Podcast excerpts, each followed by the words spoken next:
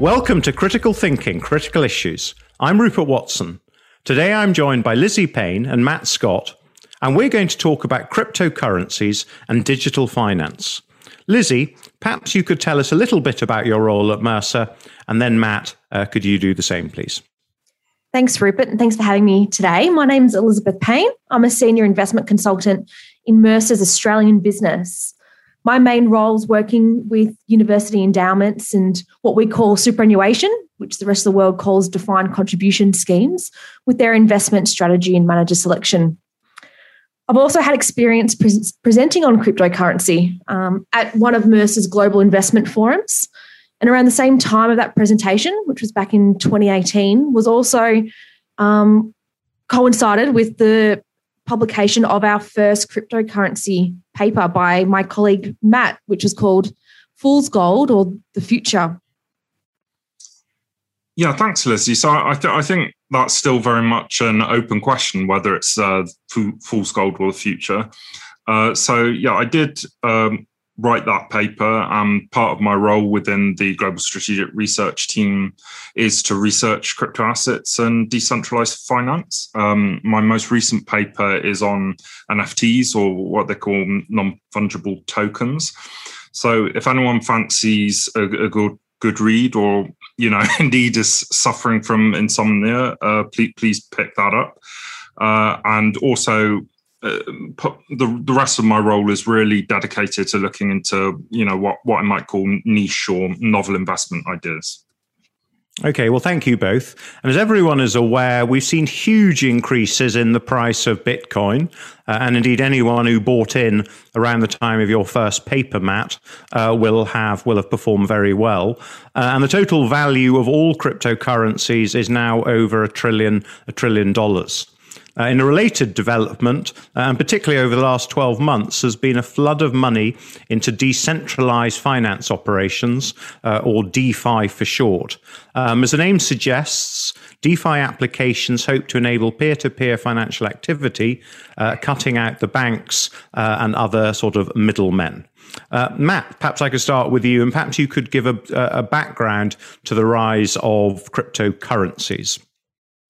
Sure. So cryptocurrencies really started with Bitcoin in 2009, and it was really a reaction to the global financial crisis. So Bitcoin project started as a kind of libertarian movement, or you might even say an anarchist movement, by people who were dissatisfied with the money printing and the socialization of debt that happened as a response to the GFC.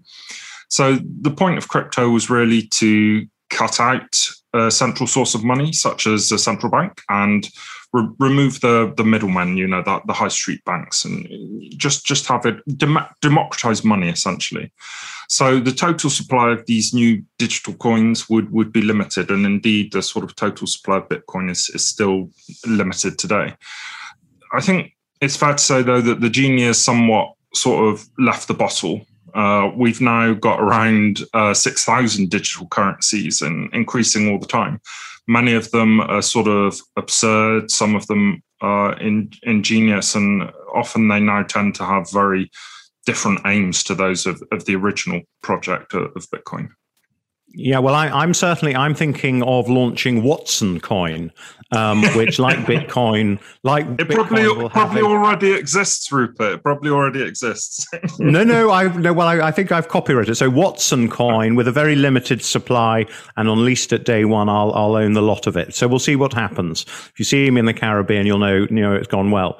But as I understand it, cryptos can be broadly categorized into several different purposes, and we're going to focus on three of them.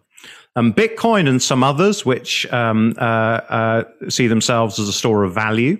Ether and some others, which are also seen as a store of value, but are also a necessary and integral part of DeFi applications. And then stable coins, which are effectively the crypto cash in a DeFi world. Perhaps, Lizzie, you could talk a little bit about Bitcoin, and in particular, once you've sort of given an introduction, whether you think it is a good store of value, and I'm not asking you for a forecast of the Bitcoin price in 20 years' time, but some indication of whether you think it's any good or not. Or you're allowed to say you don't really know. Thanks, Rupert. I think if I knew what the price was going to be in 20 years' time, I'd probably be on that Caribbean island with you, maybe the island next to you.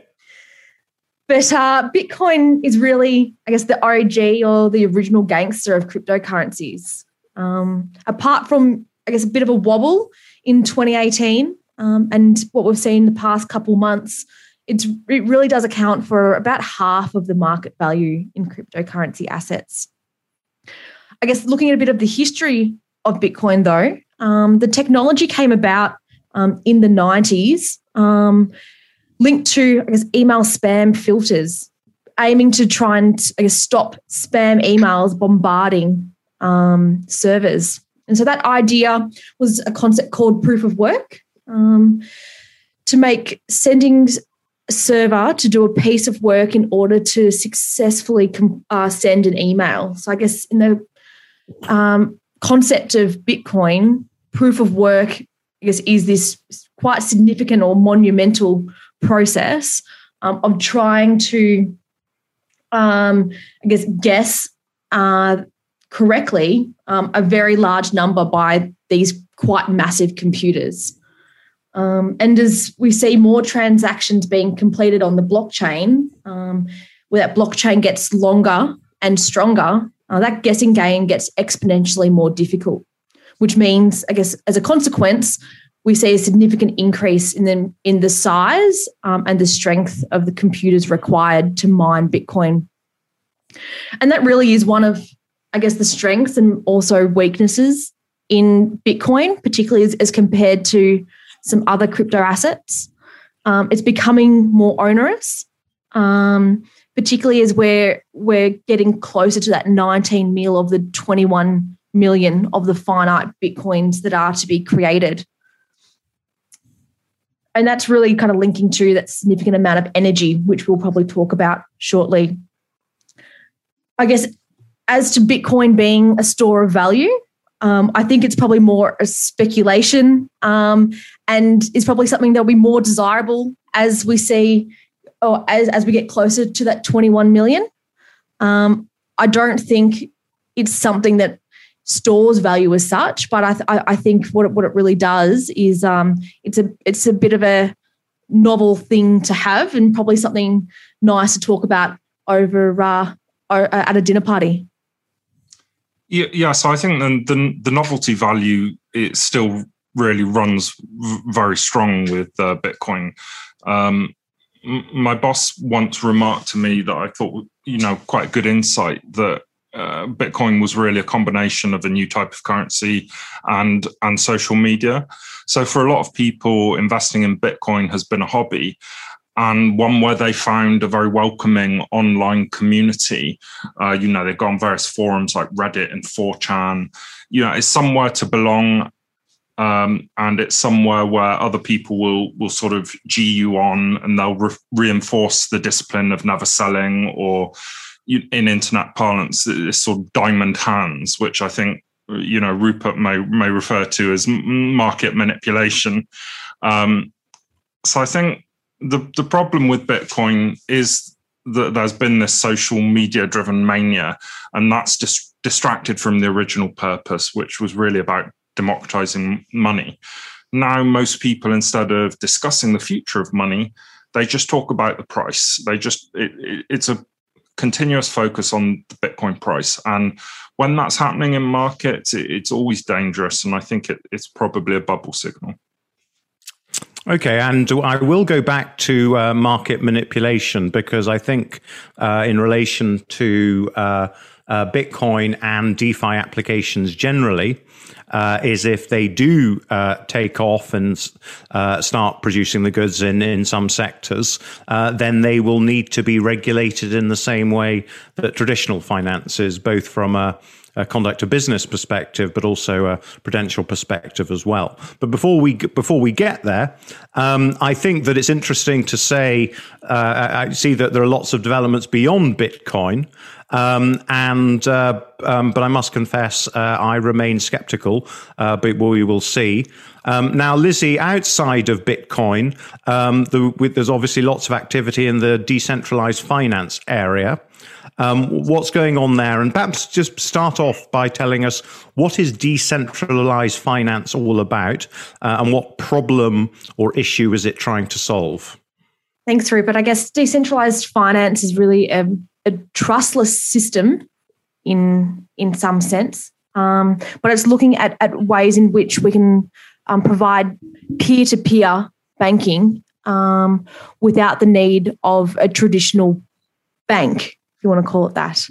And so what we're seeing in the banking system is these kind of decentralized apps being laid onto what we could say is a more traditional blockchain. And in most cases, we're seeing it on the Ethereum platform.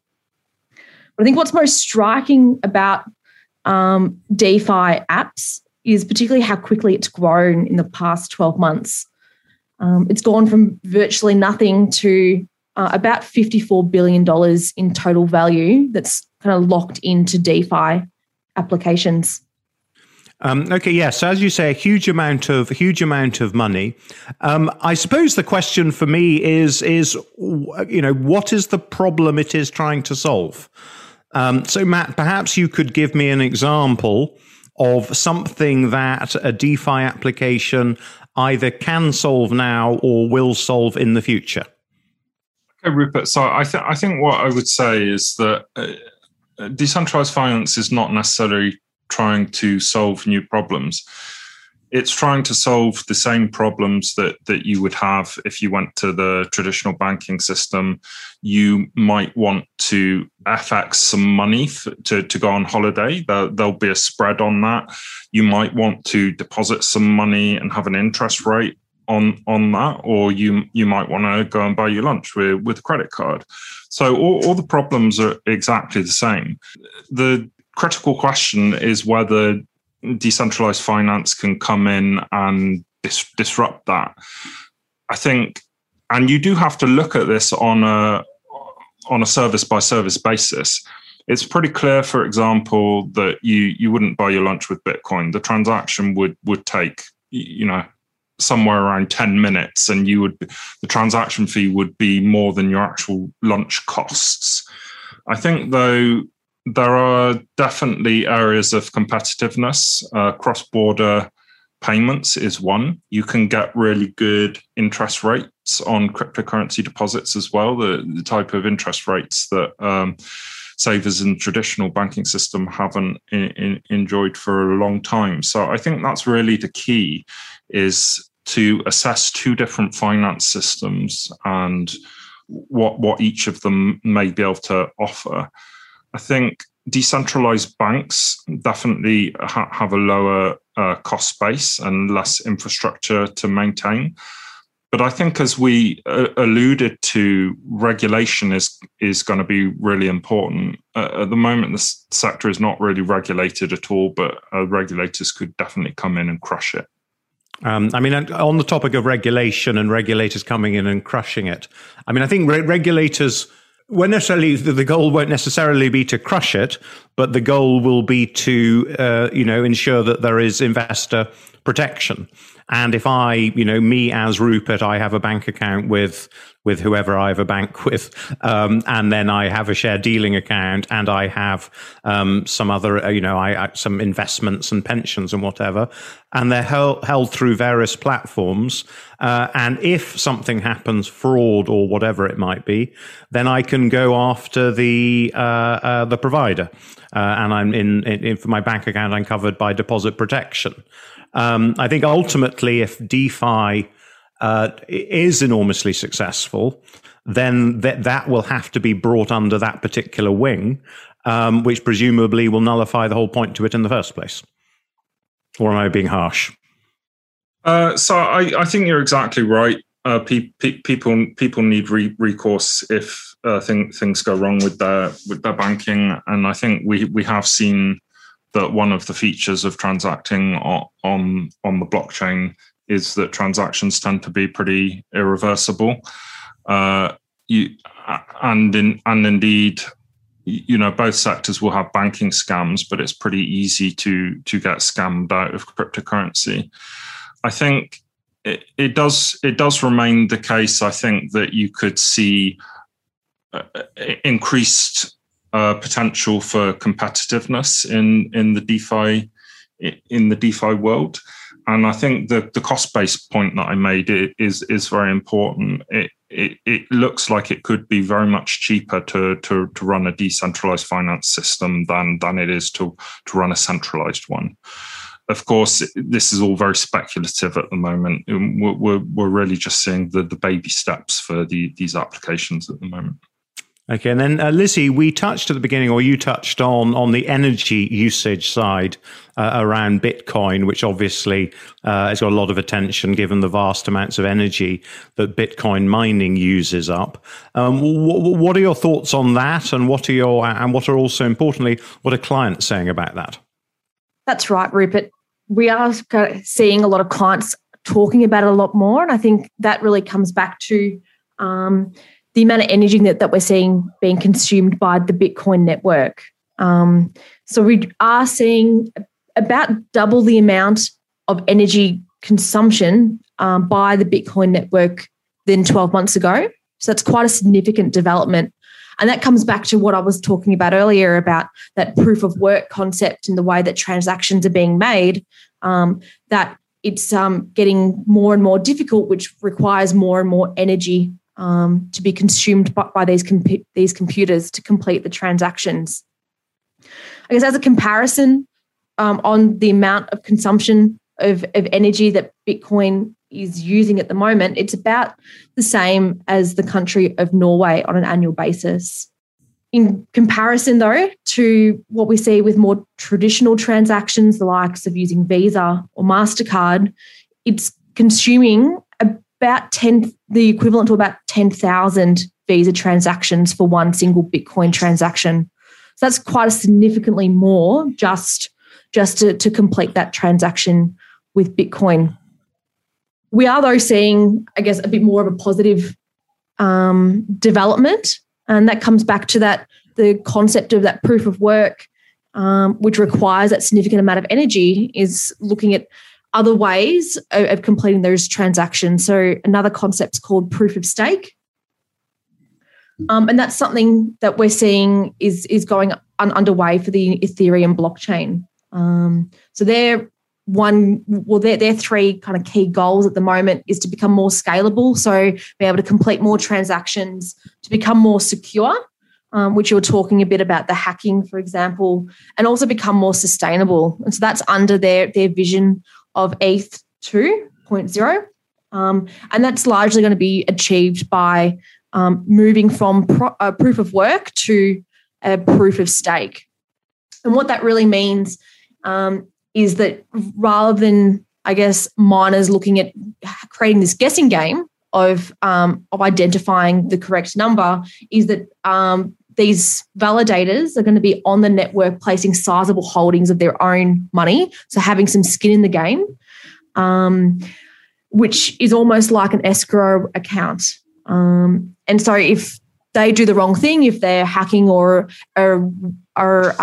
transacting or completing transactions in bad faith, that money can be erased. And so that's quite a positive development where we're not going to be seeing, I guess, that level of competition between miners, but also see a significant reduction in expectation. Matt, can Bitcoin change? I mean, could there be a situation in 10 years' time, say, or 5 years' time, where Bitcoin is still essentially Bitcoin, but it has moved from, let me get this right, from proof of work to proof of the other one that you're going to remind me of? Stake. Proof of stake, yeah. That's so there's definitely scope for any cryptocurrency to change beyond recognition. They are, after all, software projects, and you have a developer community that's very enthusiastic that's associated with that software project. I think, though, in more real terms, if I'm trying to sort of read the tea leaves, there seems to be much more of an inertia from the Bitcoin community. A few have simply tried to greenwash away the problems inherent in proof of work. You know, this protocol that causes so much electricity waste. So whilst there definitely are projects underway to increase transaction efficiency on the Bitcoin blockchain, my view is that these are still pretty marginal efforts. And you have to remember that Bitcoin's strength has really been in its fidelity to the original concept. So from my point of view, I don't see it likely to change or get significantly, to be a green asset anytime soon. So base case is its energy use will go up. It doubled, very close to doubled over the last year. So I would expect to see, unfortunately, a lot more sort of coal burnt and a lot more energy used on Bitcoin blockchain. Okay. And then Lizzie, you obviously speak to a lot of clients in Australia, Mercer clients in Australia, across a broad range of topics and issues. Does cryptocurrency and DeFi come up much in conversation? Are any clients invested? We do definitely get a lot of questions, Rupert. It's probably one of those headline kind of comments that we hear, particularly because it's in the news quite a lot, as well as we've seen quite a strong appreciation in the price, particularly Bitcoin. But what we've kind of found through these conversations and a lot of the research papers that we've published is that clients very much, I guess, are interested in the technology and probably invest some of their own money personally. But when it comes to their fiduciary duty or their requirement or as a trustee or board member, those obligations come first. And so when they're looking at allocating money, crypto assets so far haven't been in line with their expectations or requirements for managing that money. I think my experience has been pretty similar to that, Lizzie. I've presented now to clients all over the world on cryptocurrency. I still have yet to meet one that's sort of seriously considering going in. The thing that's very interesting when you present on crypto assets is that you definitely get a lot of questions at the end of the presentation. People seem a sort of much more lively and engaged than usual, and indeed, so sometimes you have to cut questions off if you want to stick to the meeting agenda, even if you've really left quite a lot of room on the agenda for questions.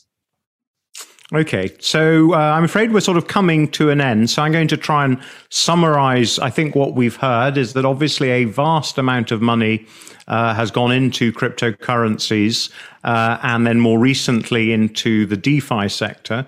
And the DeFi sector is aiming to transform the financial sector, potentially even to replace it, but certainly to operate in parallel and to operate outside the sort of traditional finance sector. I think that the view is that, Matt and Lizzie have been saying that there are some areas of finance where there is scope for DeFi applications to dominate over time. But there are, significant worries around issues around regulation and whether existing businesses will be able to outcompete these DeFi entrants. Now, I think I'll leave the final word with you, Lizzie. And if you could possibly set out Mercer's formal position that we in our wisdom have come up with. Do we advise clients to invest in Bitcoin and other cryptocurrencies? Thanks, Rupert. I think, as I mentioned, we continue to monitor this quite closely because it is quite a rapidly evolving landscape. I think so much has happened in the past 3 years, let alone the past decade. We look at Bitcoin, but also the technological development. But I guess at the moment, we've kept our view to clients pretty clear due to a lot of these non-standard risks, particularly the regulation that we've been speaking about, as well as a number of the responsible investment issues around energy consumption. We are not viewing crypto assets as being an investable asset for institutional clients. Well, and thank you very much for that, Lizzie. And thank you very much to you, Matt, as well. And most importantly, thank you to you, the listener, for joining us. Please subscribe and leave a review. If you'd like to discuss anything we've addressed today, speak to one of our team, or if you'd like to speak on a particular topic on a subsequent podcast, please email us at ctci@mercer.com. So that's ctci@mercer.com. If you'd like to keep up to date on our views on digital assets, please visit www.mercer.com/digital-assets. So mercer.com/digital-assets. Thank you. This content is for institutional investors and information purposes only. It does not contain investment, financial, legal, tax, or any other advice, and should not be relied upon for this purpose. The materials are not tailored to your particular personal and/or financial position. If you require advice based on your specific circumstances, you should contact a professional advisor. Investing in cryptocurrency carries significant risks that should be considered prior to investing. Opinions expressed are those of the speakers as of the date of publication, are subject to change without notice, and do not necessarily reflect Mercer's opinions. Statistics quoted have not been specifically verified by Mercer and are likely to change given the volatility of the cryptocurrency markets.